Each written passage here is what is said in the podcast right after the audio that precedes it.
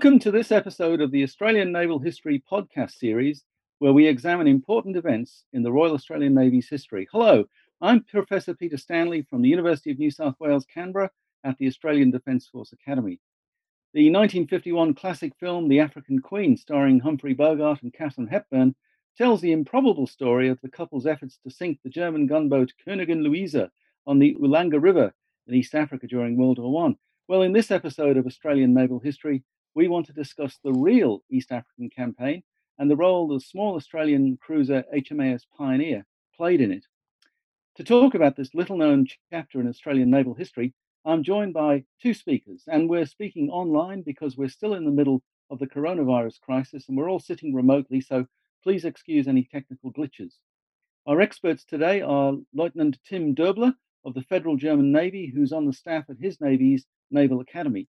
Tim is also a naval historian who has participated in a number of our episodes. And also Dr. Richard Dunley, one of my colleagues at UNSW Canberra, who lectures on naval history, and he's the author of Britain and the Mine, 1900 to 1915, Culture, Strategy, and International Law, published in 2018. Welcome, Tim and Richard. Um, first, Tim, uh, can you tell us why German forces were in East Africa in 1914 and what sort of forces were there? In 1885, the German colonist Karl Peters secured parts of Tanzania and Rwanda as a German colony, later known as German East Africa. Um, in 1914, there were living about 7 million uh, people uh, in the colony, but uh, there were only 4,000 Germans at all. Most of them were farmers and colonial officials or members of the armed forces. Prior to the uh, colonial, uh, prior to the war, the colonial troops had a regular strength of about 2,500 men, most of whom were African troops led by German officers and non commissioned officers. At the outbreak of the war, this number was doubled um, as the colonial police force was integrated into the colonial force, and a number of volunteers were recruited as well. To this fighting force came a considerable number of African carriers and laborers, which led to an overall strength strength of around 14,000 men. So here we have a force of mostly African troops led by German uh, officers and uh, non-commissioned officers. Thank you, and and really, you've just described the genesis of the whole East African campaign. Uh, Richard Dunley, what British Empire forces were present to counter the troops that uh, Tim has just told us about? So, firstly, thanks for, for having me on. Um, so, in terms of, of land forces, you've got uh, British East Africa, which is modern day uh, Kenya, and then sort of slightly inland, you've got uh, Uganda, um, which is obviously still Uganda. Um, and in terms of land forces in what is a, a, vast area, there were only two and a half battalions of King's African Rifles. So a really, really small um, sort of land force in, in the region. Um, most of these were actually at the time stationed on the northern border, because there was unrest which was coming over the border from Sudan and Somaliland. So uh, this very small force was already occupied elsewhere. The, the real concern for the British was, as, as Tim's pointed out, there was actually a reasonably large German sort of military force, but also the, um, the sort of strategic setup in, in British East Africa at the time uh, was was very vulnerable. That the the most important um, sort of communications artery, which was the main railway line that la- ran from from Lake Nyassa to Mombasa, which was the, the main port. Um, this railway line was only about 50 miles over the border from um, from the, the German sort of German East Africa, and this meant that the British were very concerned, particularly about raids more than, than an actual full scale um, invasion. So, in terms of land forces, there was very little um, in, in, the region, and uh, the British position strategically was, was relatively weak. Um, on the naval side, East Africa fell under the uh, the Cape Station, which was uh, under the command of, of, Admiral Herbert King Hall, and there were three old um, light cruisers as, as part of the Cape Station. Hyacinth, which was the flagship, uh, was a six-inch gun cruiser, and then there were uh, the Astrea and the Pegasus, both of which were were sort of uh, smaller smaller vessels. All of these, all three of these cruisers were very old by the standards of the day. Uh, Hyacinth was the most recent, commissioned in 1900, but the, the revolution in naval technology that had taken place since then meant that, that all of these vessels were effectively obsolete. Um, I will also mention briefly that on the East Indies station, because East Africa kind of fell in between the, the Cape and the East Indies station, and, and, we'll talk about that a little bit later. But there was a slightly stronger force of the old pre dreadnought battleship Swiftsure um, and two light cruisers, including a modern town class cruiser um, similar to, to HMAS Sydney, HMS um, Dartmouth. Um, so this that was the, the, the more powerful force in, in the region. Thanks, Richard. Now, Tim Dobler, the German colonial forces in East Africa are led by Lieutenant Colonel Paul von Lettow-Vorbeck, the uh, legendary guerrilla commander. Can you tell us something of him and what his strategy in East Africa was? Well, Lieutenant Colonel Paul von Lettow-Vorbeck was born in 1870 as the son of a Prussian general. Uh, he joined the cadet force in 1881 and attended several um, military um, boarding schools. After graduating, he was commissioned into the Imperial Army in 1890 and took his first um, appointment in the uh, 4th Foot Guards in Potsdam, one of the uh, guarding uh, guard regiments of the German Emperor. Um, there he served for a couple of years before he joined the um, general uh, great general staff and in 1900, he volunteered for service in the German expeditionary force countering the Boxer Rebellion in China.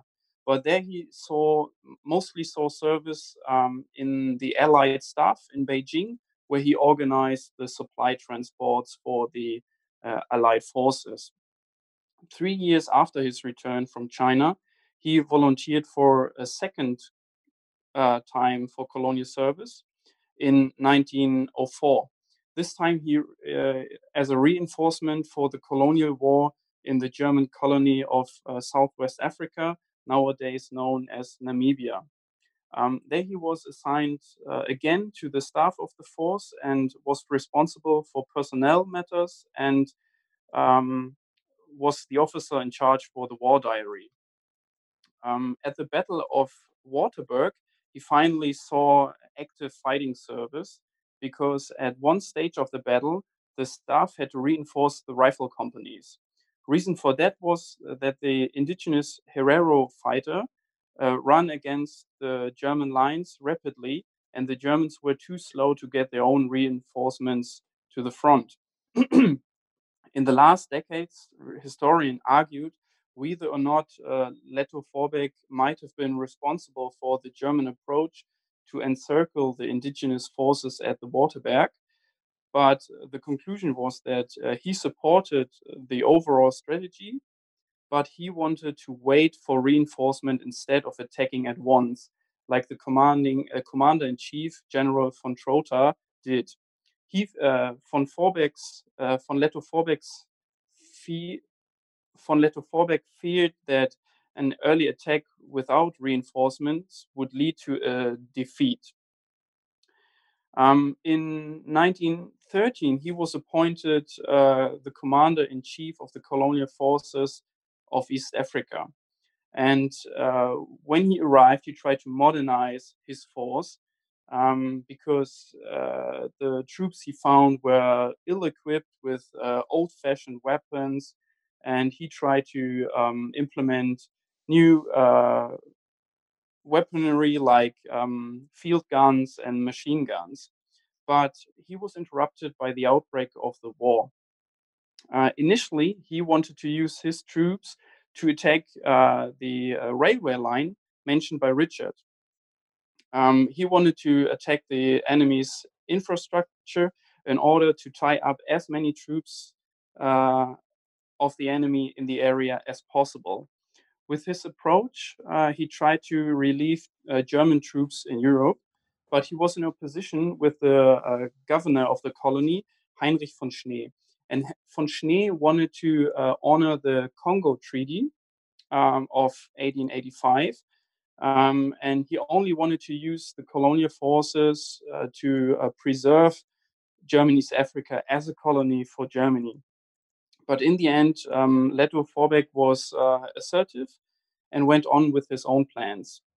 And after um, defending the city of Tanga against Allied forces in the uh, early stages of the um, campaign, he implemented a guerrilla strategy because he was well aware that he couldn't fight uh, Allied force in an open battle.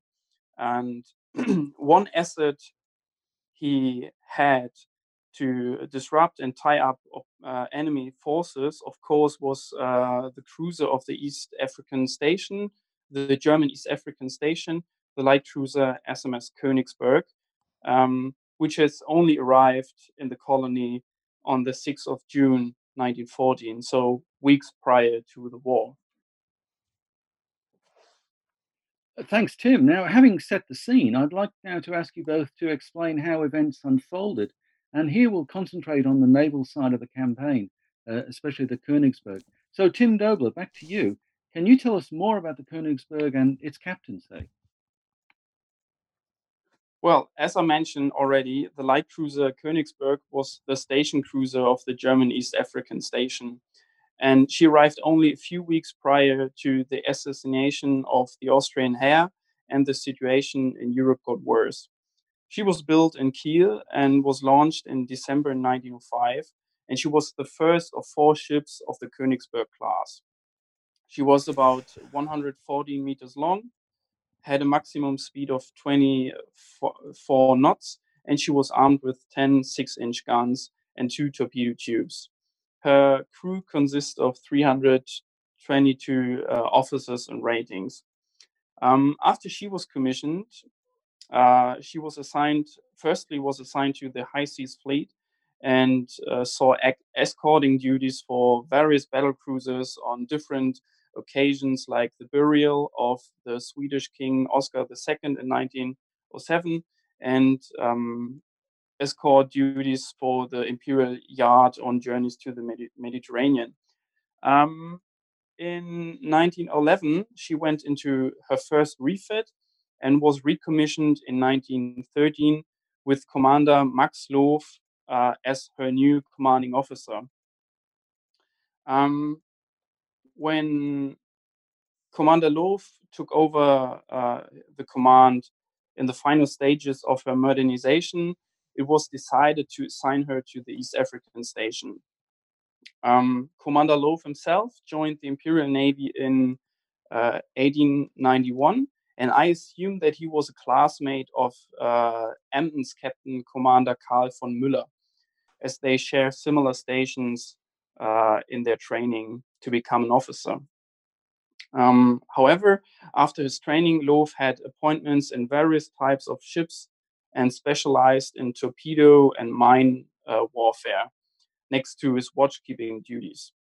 Once at the East African station, Loof uh, left Königs uh, with Königsberg uh, for a survey tour in order to get familiar with the area and the waters of the colony.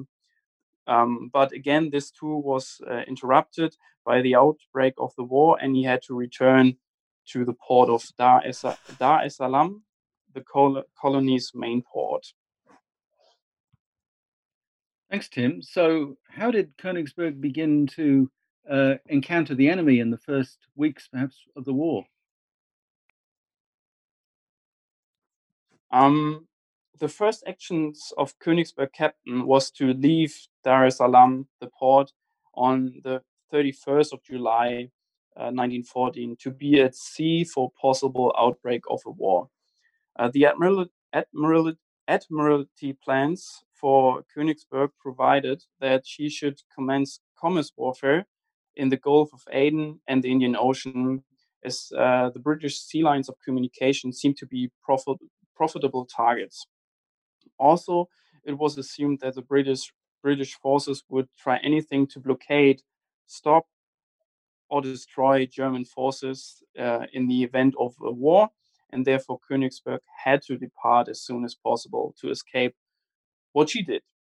Um, also, for the event uh, of a war, German steamers on the station had to load coal and uh, had to rendezvous with Königsberg on previously arranged positions. Therefore, Commander Loof tried to organize the supplies with coal in the days prior to his departure. Um, there was a coal storage in the colony, but it became obvious that he had to rely on coal supplies from neutral ports as well. Mainly, he had in mind the ports of Portuguese East Africa and um, also South Africa. In the case South Africa would remain neutral. For, uh, for this reason, uh, radius of operation shrunk dramatically as the war broke out and South Africa joined the war on Great Britain's side. Um, after Königsberg left her port, she sailed straight into a formation of the uh, Cape Squadron. Um, she met uh, the British cruisers HMS Astrea, Pegasus, and Hyacinth, who uh, sailing northbound, but she managed to trick them as she was faster as her opponents and sailed south before changing her course northwards again. Uh, when Commander Loof received news about the outbreak of the war on the 5th of August, his advantage was that he already was in the Gulf of Aden and the British didn't the British didn't know his position. But um, this was almost everything as he got uh, problems getting coal for his ship. Um, on the 6th of August, Königsberg encountered the British steamer, uh, the city of Winchester. She took her coal and sunk her. But after that, the situation with coal didn't get better. Without citing any shipping and a shortage in coal, Commander Loof decided to sail into the refugee Rufiji Delta south of uh, Dar, es, Dar es Salaam in Germany's Africa. His intention actually was to get coal from the colony and then return to sea after some minor repairs. Thanks. Uh, Richard, uh, how are things going for the British in this theatre? Can you tell us about the Battle of Zanzibar that follows? Yeah, so things are, are, are difficult for the British, I think it's fair to say. Um, and this is, is initially, at least, primarily a result of, of just the the confusion and the difficulties of, of fighting a, a global war. The overall British global strategy is that, that the British, the Royal Navy, can stop any forces coming out from Germany, and therefore um, it, it doesn't actually need to deploy very strong forces into theatre, uh, into each of these global global theatres, because it stops anything coming out from Germany. The problem with this, of course, is that on the outbreak of war, as with the case with the Königsberg, there are uh, enemy forces which are already deployed and they need to be um, mopped up, as, as, as, Winston Churchill, first First Lord of the Admiralty, would have referred it to, referred to it as. Um, but there were also other pressures on, um, in this case, uh, King Hall, who's uh, CNC of the Cape Station. Um, he is under a lot of pressure from, from the War Office, from the Colonial Office, and from the Admiralty in London, and these are all kind of pulling in slightly different directions. Um, from the Cape, there's real concern about the fact that his forces are mainly deployed up, up effectively the east coast of Africa, whereas the vast majority of British trade flows basically around the Cape and then onwards. Um, and so, actually, the area where the, the most sort of dense British trade was was was left unprotected. There were no British forces down there at all, um, and this caused real concern in in the Cape. Um, there is also issues coming up because the the South Africans, as as Tim says, they declare war um, on on Germany, but they immediately go after German Southwest Africa, and so they want Royal Navy support um, and escorts in their campaign against German Southwest Africa. And because that's also part of, of the Cape Station, um, King Hall is, is basically forced to provide um, a cruiser down in the Cape to, to sort of look after trade flowing around the Cape and another force um, to escort the the initial Germ, uh, initial South African operations against German Southwest Africa. So he has to basically withdraw the majority of his forces from um, the region where there is the greatest German threat, which is, is in East Africa. And in particular, against his better judgment, and he is he's clearly very concerned about this and aware of this, he is forced to leave Pegasus, which is the weakest of his three cruisers in East Africa, and transfer his two sort of more powerful units, um, the two six inch gun cruisers, south. Um, he instructs the com- commander of Pegasus, John Ingles, um, that uh, he had to limit the scope of his operations and he wasn't effectively to go anywhere where he would be likely to run into to Königsberg because the Königsberg was a far more powerful vessel than Pegasus. Um, and in particular, he was supposed to stay close to, to Zanzibar. Um, Ingles interprets this quite broadly, um, and he basically goes up and down the coast of, of German East Africa for a little while um, and attempts to to sort of enforce specific truces basically with um, with the the towns and and, and cities of of, of German um, East Africa, uh, basically trying to prevent them from from um, establishing a, a, kind of blockade, but it's not a legal blockade. So basically, trying to stop them um, importing goods. Um, but he returns. Pegasus returns to Zanzibar on the 18th of September, and it moors in the roads at, at Zanzibar and Ingles posts a tug as a lookout ship in, in the main channel. Um, and at 5 a.m. on the, the 20th of September, um, Pegasus is, is lying at anchor and she is surprised by an unidentified vessel which rounds the headland and almost immediately opens fire on her. And this is, of course, the Königsberg. Um, Pegasus returns fire. They're both four inch gun cruisers. I kind of Königsberg's 4.1 inch, but they're both similar sort of um, uh, size armament in that respect. But the the difference in in between the, the German four inch guns and and the British ones is is marked. The Pegasus is about a decade older than the Königsberg, and is also sort of it's taken by surprise, and the guns are, are pretty much worn out. Um, and so basically within 15 minutes, Pegasus was very badly damaged. Three out of her four starboard guns were, were knocked out, and Ingles um, orders the colours to be struck. Almost immediately afterwards, then um, Königsberg sort of departs the scene, um, and Ingles and his crew uh, attempt to uh, rescue the um, the Pegasus by by beaching her because um, she's struck four times, I think, below um, below the waterline. So she's taking on water quite heavily. Um, and but they manage to get one of one of the engines going, and they attempt to beach her. Um, but this is unsuccessful, and she capsizes and sinks at around um, uh, sort of two in in the afternoon. So she stays afloat for a little while, but um, uh, but but uh, she sort of they don't actually manage to, to save her. Well, thanks for that dramatic description of a battle I'd never heard of. Thank you. Uh, Tim Derbler, after Königsberg's victory over HMS Pegasus, what does Fregattenkapitan Max Loof decide to do? Uh, well, after the, her victory, Königsberg didn't leave the scene. Loof decided to stay in the area for a while, and he shelled uh, Zanzibar's newly commissioned wireless station two of four masts were destroyed and several local troops uh, were killed.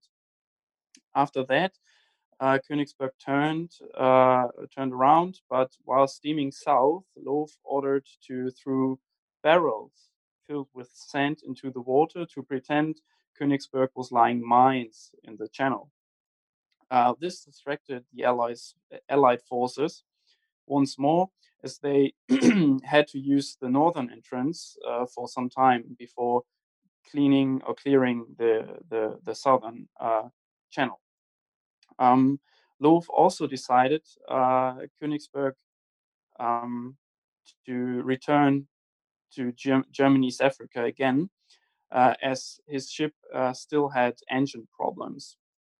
Uh, to refit his engines, he either had to go to the port of Dar es Salaam, where he would find a dock, uh, or he could go to the Rufiji Delta, where he could hide his ship. Uh, he chose uh, the Delta again, as that was the best place to hide his ship. the necessary spare parts, however, had to be renewed in the dock in Dar es Salaam, for which Loof could rely on the assistance of uh, the German authorities in the Rufiji district.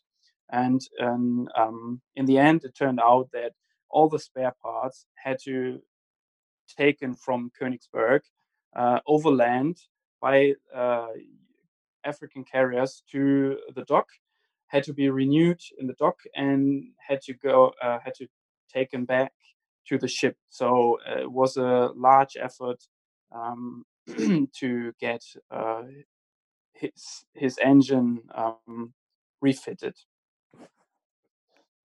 Hmm.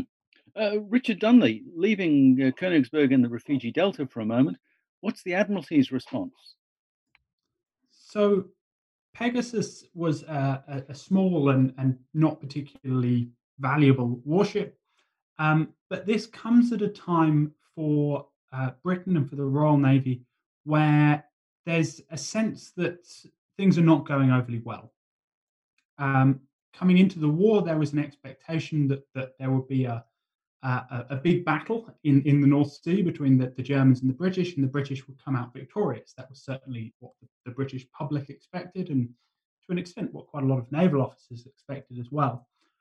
Um, obviously, that didn't happen, and as August goes into September, you then have a, a number of incidents where um, uh, things don't necessarily go quite according to plan for the British. Most obviously, the the loss of the the three cruisers um, to to uh, sort of the uh, to U9 um, uh, in in the North Sea.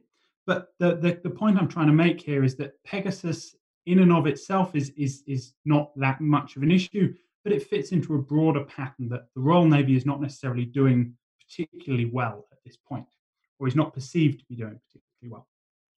So it, it sparks a, a real reaction in, in the Admiralty.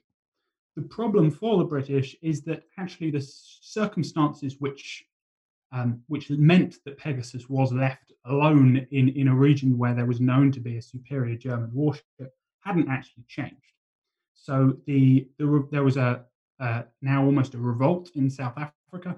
Um, one of the, the leading South African generals or, or, sort of leading South African figures, at least, um, who'd been involved in, in the Boer War on the, the Boer side, um, had questioned and, and basically uh, sort of risen up against British rule um, and suggested that the Boers to be fighting on the side of the Germans and not the British. Now, this was quite quickly quashed, but for a very short period of time, it looked like there was potentially going to be real issues in South Africa.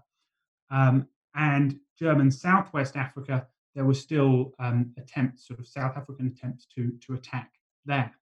So there was real pressure on, on the resources of the Cape Station. As such, the Admiralty shift um, East Africa out of the, the, the sort of re- remit of the Cape Station and shift it into the East Indies Station. Um, and for, for various reasons, over the next um, sort of few weeks to a, to a month, actually, there quite a considerable force ends up in in the, the region. Uh, this is partly driven by, by concern about the Königsberg, but also because uh, vessels which are assigned to escort troops, reinforcements coming out of India, um, and there's a, a, real drive to reinforce British East Africa. As I mentioned before, there was real concern about German raids. So one of the first things that happens in, in August and September 1914 is they try and use troops in India to reinforce um, British East Africa But these these um, convoys, troop convoys, come across with escorts, and uh, so you end up quite quickly with there being uh, in in sort of on the waters off off German East Africa. You've got three town class cruisers: Chatham, Weymouth, and Dartmouth. You've got the older six-inch gun light cruiser Fox and an old battleship HMS Goliath. So you've got quite a substantial force um, building up in in this region. Um, the two latter vessels are, are, not hugely useful because Königsberg is, is considerably faster than either of them. But the three town class uh, cruisers very quickly um, sort of mount a search up and down the coast. The coast of, of British, German, um, and Portuguese uh, East Africa is, is an incredibly long uh, expanse. It's also um, sort of studded with lots and lots of, of rivers and deltas and natural harbors and other places where you can quite easily hide what is a relatively small warship.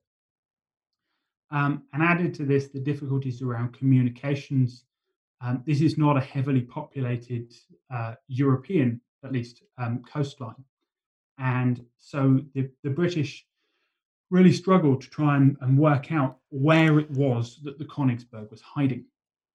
Um, they, they knew quite reasonably well that she hadn't managed to sort of escape, um, but, but they couldn't work out where she was uh, on this coastline. And then on, on the 30th of October, the captain of, of HMS Chatham receives some intelligence which suggests that Königsberg is actually in, in the Rufiji Delta. And so he goes to investigate and he lands um, some, some men in, in the region and makes contact with, with some locals. And they confirm that the German cruiser is, is lying up the, up the delta. And so very quickly, the British then build up their force in, in the region and establish basically a, a blockade off the coast um, of the, the Rufiji or off the mouth of the Rufiji River. Thank you. And I believe one of the reinforcements that the Admiralty summoned was the Australian cruiser HMAS Pioneer. Uh, Richard Dunley, us something of the ship and uh, Commander Thomas Biddlecombe. Yes. So one of the reinforcements called upon is is is HMAS Pioneer. Um, so trying to sort of set this into into a little bit of context again, because I think that the key thing from a British perspective here is is to realise that what's going on is they're attempting to juggle their resources on a, on a global scale. And so all sorts of different things end up having knock-on effects on, on the ground in, in East Africa. And following in particular here, it's, it's the Battle of, of Coronel, um, where von Spee uh, destroys the, the British force under Admiral Cradock. Um, this reinforcing what I was saying earlier about British um, uh, sort of concerns in a sense that the Royal Navy isn't doing very well. This defeat really sends shockwaves through um, through the Admiralty and through British society more generally.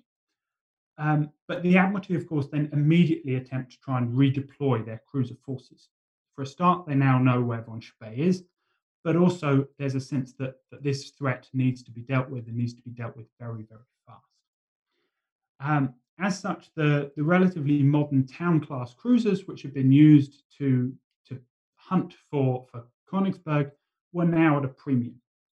These are, are fast and reasonably heavily armed modern vessels which can deal with the, the, the sort of light cruisers, which the, the, of the type sort of Königsberg and Emden, um, these these type of, of slightly smaller and, and lighter armed German light cruisers.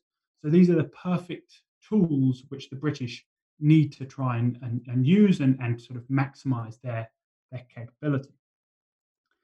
And now that Königsberg has been found and is bottled up, it means that the majority of these ships can, can be redeployed elsewhere. The issue, of course, is that, that actually, um, although Königsberg is, is bottled up, the British still need to be able to exercise their, their command of the sea in the region and enforce the blockade, which was sort of in the process of being worked up at this time. And in order to do that, they order two old P class cruisers, uh, Pyramus and Pioneer, to reinforce the squadron. Pyramus comes down from, from the Persian Gulf, but obviously it's, Pioneer we're going to be focusing on here. So, Pioneer, um, it's a really interesting little story uh, because, to be honest with you, she should have been heading towards a, a quiet retirement. I think it's it's fair to say. Um, she was a, a light cruiser armed with eight four inch guns and, and supposedly at least capable of 20 knots, um, or at least she was when she was commissioned in 1900. Um, I think it's it's kind of difficult for us today to, when we look at the, the very long lifespans of, of modern warships, to appreciate the, the extent of the, the change between um, a sort of class of ship that were originally ordered in, in, in 1893, so the P class cruisers, the, the extent to which they were effectively obsolete by, by 1914. Um, these ships were, were well and truly uh, sort of no longer at the cutting edge. Um, she'd served for a number of years on the Australia station as a Royal Navy ship before transferring in 1913 to the Royal Australian Navy as a seagoing training ship. So basically, um, it was felt that her, her fighting days were over and she was being used um, uh, as a training ship. She was under the command of Thomas Biddlecombe, who was originally from, from Somerset and had spent uh, a number of years in, in the Merchant Navy before joining the Colonial Naval Forces in, in 1906. He was clearly reasonably well regarded by um, by some within in sort of the Australian naval establishment because he was selected to pick up one of the new Australian destroyers, which was built which were built in Britain before the war, um, and this would have been a, a reasonably uh, sort of prized command at the time. His wartime service, however, was, I think it's fair to say, difficult. Um, it appears from, from the evidence that we've got that he was not hugely well liked when he was in, the, in command of Pioneer, and it was felt that he was um, sort of out for, for his own glory rather than necessarily the good of the, the ship and the crew. Um, that was certainly the, the impression from the crew, and the impression from uh, sort of the um, his superiors at least were was that he he showed a, a lack of judgment at, at various occasions um, during operations in in East Africa. Um, and as such, uh, after and we'll we'll get to what, what happens to Pioneer afterwards, but but um, ends up going to Britain seek it to kind of restore his reputation. And when he can't get um, a post in the Grand Fleet, he ends up uh, um, volunteering to command a Q ship, um, and he was killed in action on, on a Q ship in 1917. Uh, thanks, Richard. Um, now, uh, returning to, to Pioneer's career, Tim Derbler, Pioneer had some early successes in the war against German merchant ships. Can you explain? Uh, yes, uh, HMS Pioneer uh, was in Port Phillip Bay in Melbourne when war broke out and uh, after that she was sent to Fremantle to uh, patrol the Western Australian coast. she took up her duties on the 26th of August, and later that day she encountered and captured the German steamer Neumünster off the coast of uh, Rottnest Island. Ten days later, she captured another German steamer, the Thuringen, and uh, both steamers were sent to Fremantle to uh, with prize crews, and uh, Neumünster was uh, renamed Cooey and was taken over by the Commonwealth uh, government. And Thuringen, however, uh, was renamed Mura and was converted into an Indian troop ship. Thanks, Tim.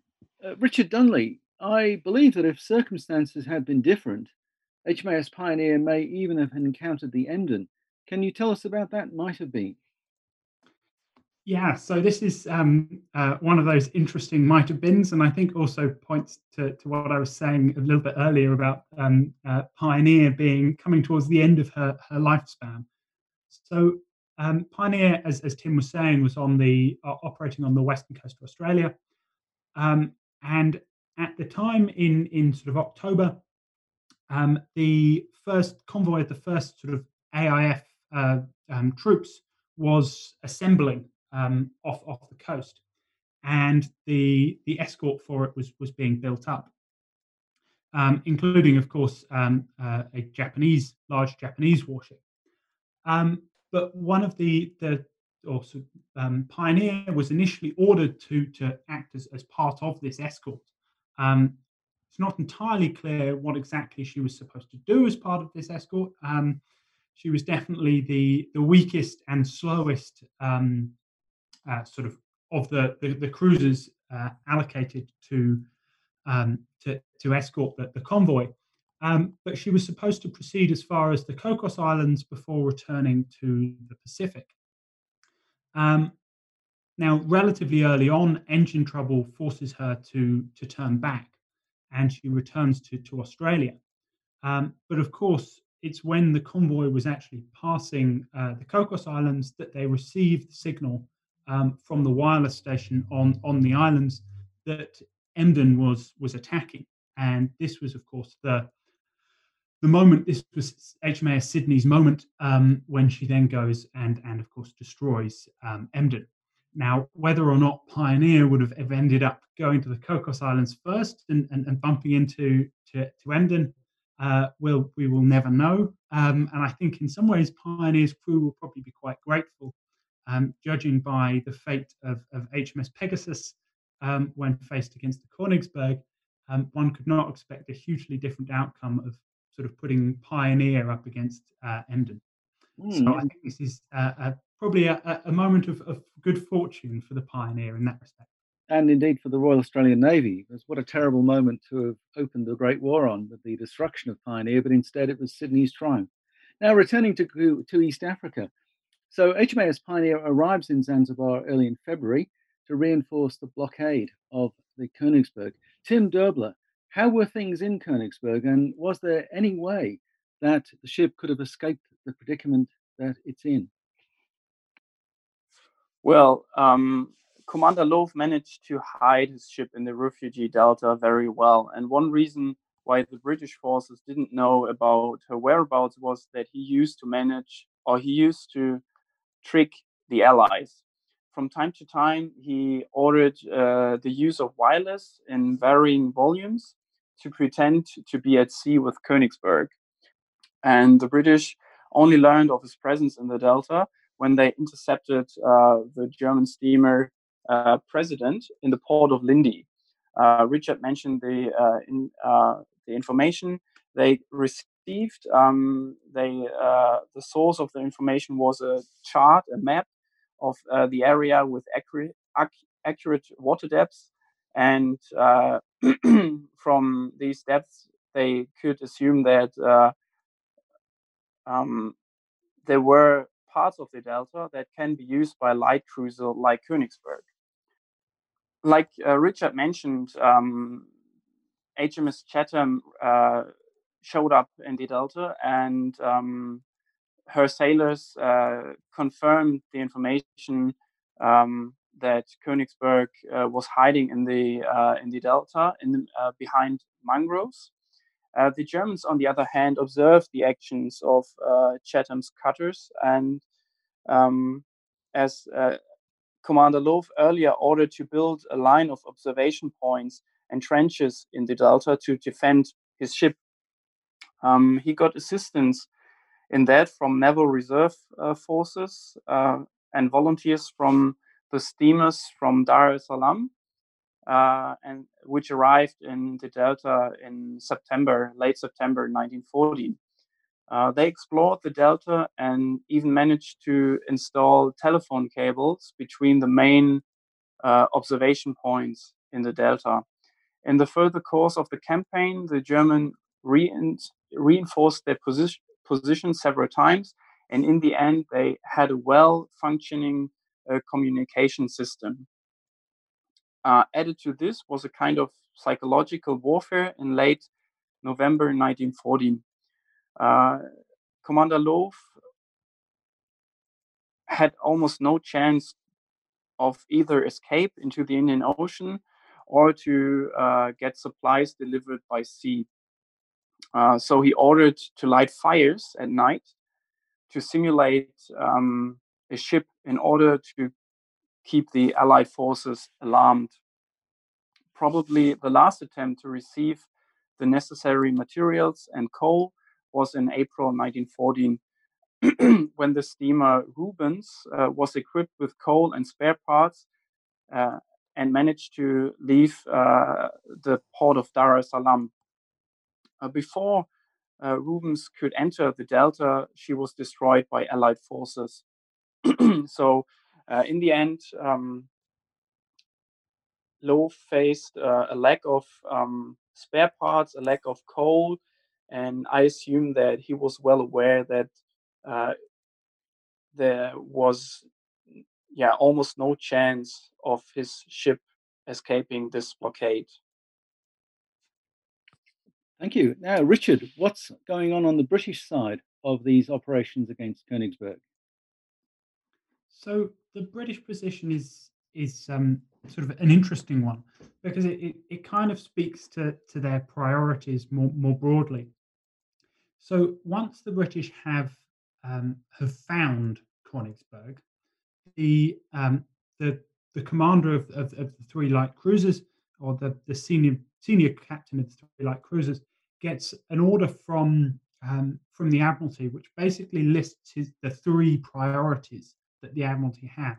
The first is not letting the Königsberg escape. The second is releasing the vessels that the Admiralty want to be able to be used elsewhere. And it's the third of the priorities, the least important priority is, is the destruction of Königsberg. Um, so once the British have her pinned down, it becomes less of a, um, initially at least, it, it's less of a concern about destroying her. Um, now, of course, the uh, the forces on, on the scene uh, sort of quite quickly begin to, to, to make attempts to um, uh, to to sort of destroy uh, the the Königsberg, and the initial attempt is is effectively to to penetrate up the up the river with one of the light cruisers and to to bombard her. Um, but as as Tim has suggested, the um, the Germans begin to make very uh, sort of uh, elaborate defences. And one of the things that the British are, are, sort of far from certain of is whether or not they've mined the entrances to to the river. And so the British are very concerned about effectively venturing too far up. Um, and they don't have hugely good maps or charts of, of, of, the river. And so they are the, the captains are, are really, really concerned about basically managing to, to lose one of the, the light cruisers in, in the process of, of attempting to destroy Königsberg. Um, and whilst this, this sort of initial attempt to, to bombard Königsberg is going on, um, Königsberg actually ends up moving a little bit further upriver um, and further away from, from, from the British. And this effectively renders any further attempts for them to bombard uh, her using ocean-going ships, um, uh, sort of redundant. There's an attempt to try and get hold of, of a French um, gunboat, which was in, in the East Indies, um, because it was felt that, that she had a well, she had a, a 10-inch gun, um, and it was believed that, that she might be useful in, in destroying Königsberg. Um, but this came to nothing when it, it became clear that, that the, the French had actually disarmed her only recently um, uh, and sort of mounted, I think, mounted the gun um, ashore. So, so that was was no longer an option. Um, and so you see over the the months, and it is months that the uh, that the British are effectively mounting a um, a blockade off the, the mouth of the Rufiji River. You see a, a number of different uh, attempts to to try and, and, and destroy Königsberg. Um, one of them was an attempt to use the, the ship's boats, um, and particularly, I think it was uh, one of Goliath's cutters, um, and to equip them with 14 uh, inch torpedoes and dropping gear.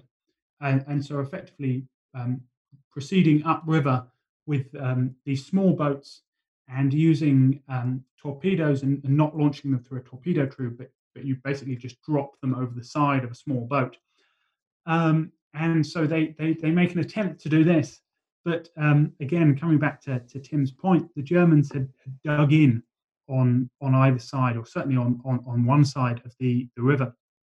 Um, and so they open up with uh, heavy machine guns, and this causes one of the, the torpedoes to discharge um, uh, sort of prematurely, and it very quickly drives the British back out of the, the river delta.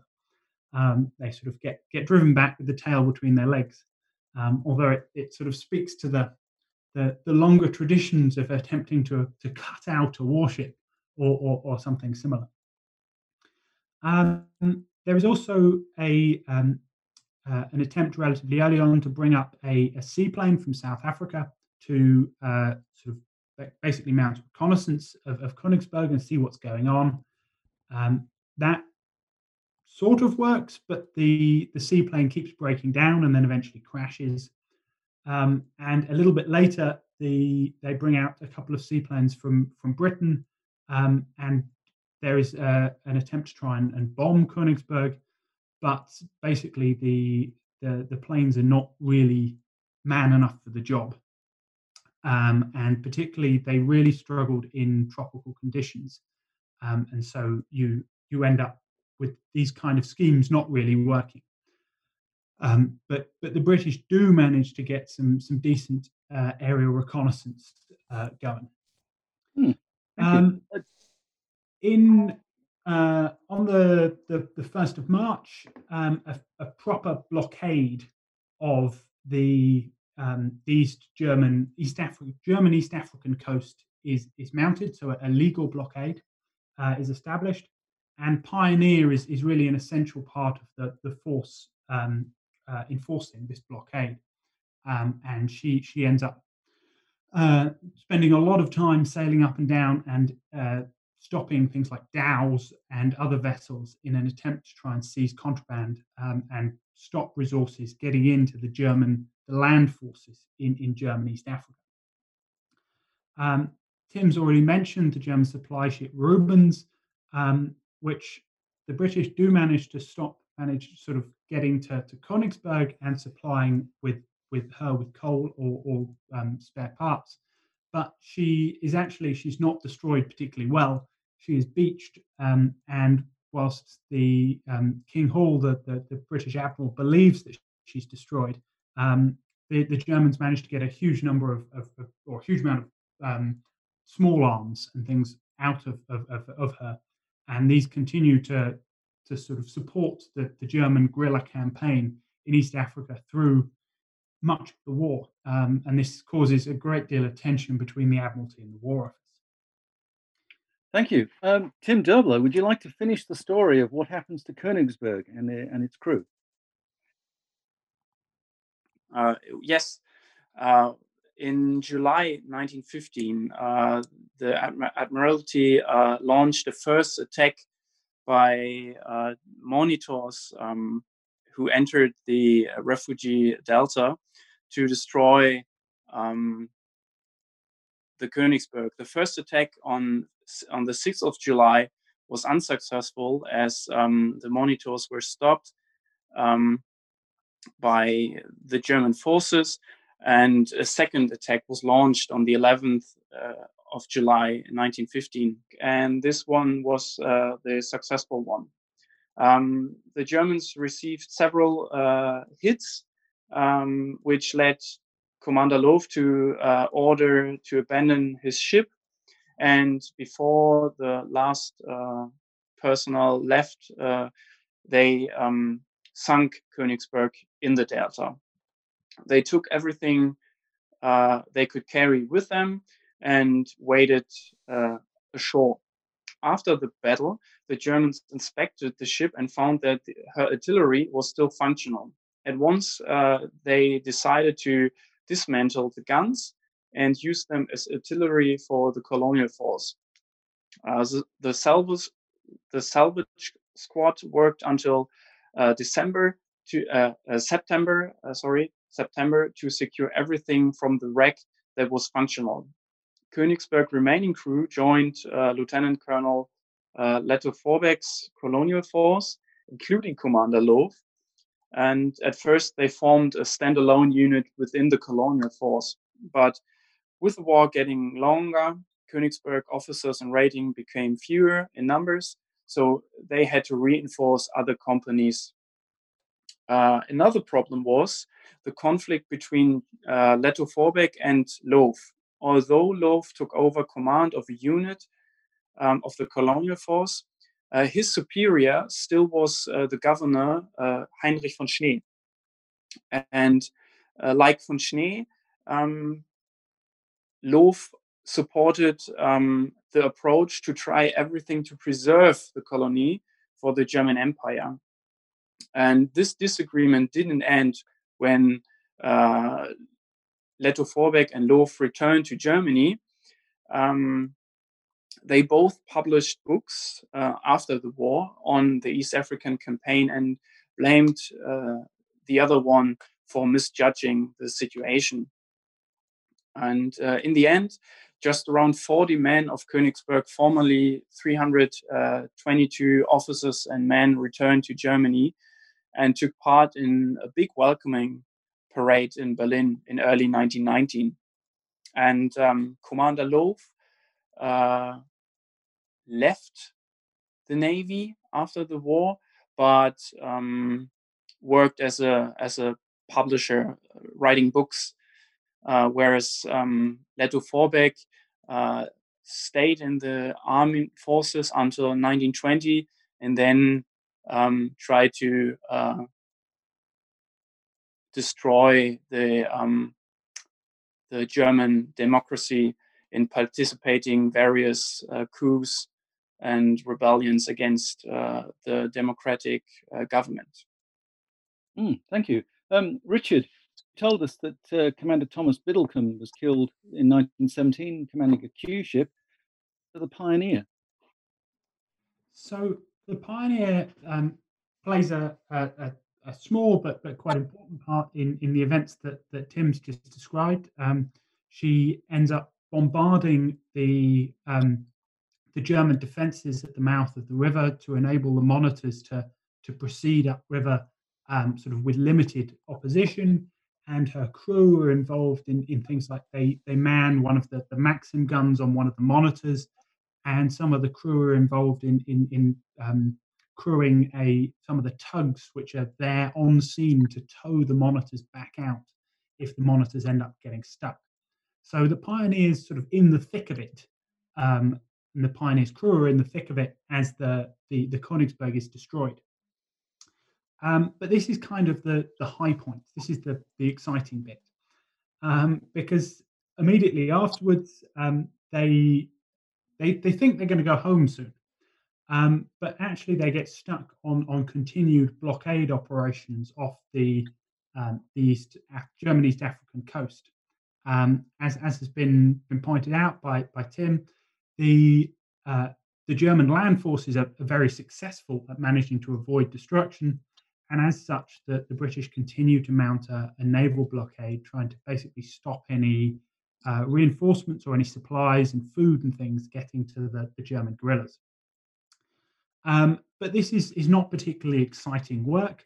Um, the Pioneer was, was not a hugely um, pleasant place to be. I don't think by this point um, she was old. She wasn't hugely seaworthy. She kept um, uh, having sort of major uh, mechanical problems, um, and the crew desperately wanted to to get back to uh, get back to Australia. In fact, she had actually by um, by the, the end of her cruise, she had spent far more time at sea um, in, a, in a single sort of operation than, than any other Australian ship during the war. So uh, initially, the, the Admiralty say that she can pay off in in uh, that that she can get uh, relieved in in February 1916 uh, in order to return to Australia. But this order is actually later um, uh, sort of uh, rescinded, and she ends up having to stay on throughout much of, of, of 1916, operating off the, the East African coast on this this sort of interminable blockade duty, chasing dhows in particular up and down the coast it's not actually until August 19, um, 1916 that, that Pioneer is, is finally relieved and she's allowed to return to uh, Australia. Um, and it, it's not until October uh, 1916 that she actually gets back to Australia and her crew go on to uh, sort of commission the new light cruiser Brisbane, which was uh, completing in, in Sydney at the time. Thank you. Um, before I ask uh, Tim and Richard for their final thoughts, I, I just just occurred to me that we I began this broadcast by mentioning the the film The African Queen, but while Tim and Richard were speaking, I remembered another film, Shout at the Devil, 1976 film starring Lee Marvin and Roger Moore, based on a, a Wilbur Smith novel, which in fact is about the destruction of a German cruiser hiding up a river in German East Africa. Um, it's uh, in, in not destroyed by British monitors, but in fact by a hard drinking American ivory poacher played by Lee Marvin. And uh, it's described by some critics as uh, a big, dumb, silly movie that's impossible to dislike. Well, I've seen it, and I can tell you I disliked it. But I thought it would be interesting to mention uh, another fictional take on the, the naval war in East Africa. But with that uh, small digression aside, can I ask Tim Dobler and Richard Dunley to offer some final thoughts about HMAS Pioneer and the East African Naval Campaign? First of all, Tim. It's really difficult to say if uh, von Lettow-Vorbeck really was successful in his approach in tying up Allied forces, but Königsberg was.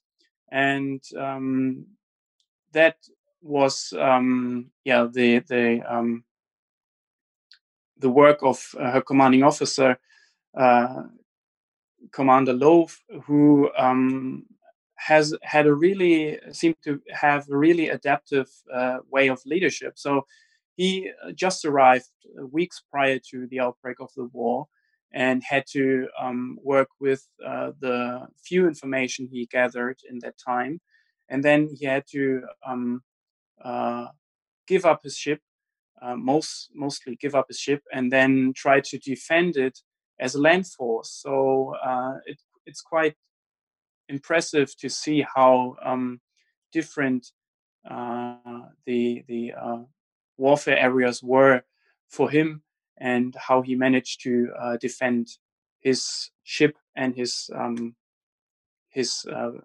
company. Thank you. And Richard, your final thoughts.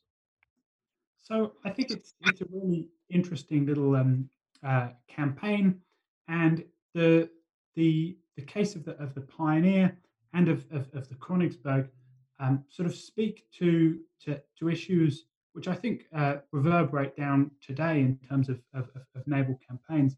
One point which I would draw out is is kind of what, what Tim was was suggesting there, and that's the power of um, of effectively a fleet in being, or in this case, a, a ship in being.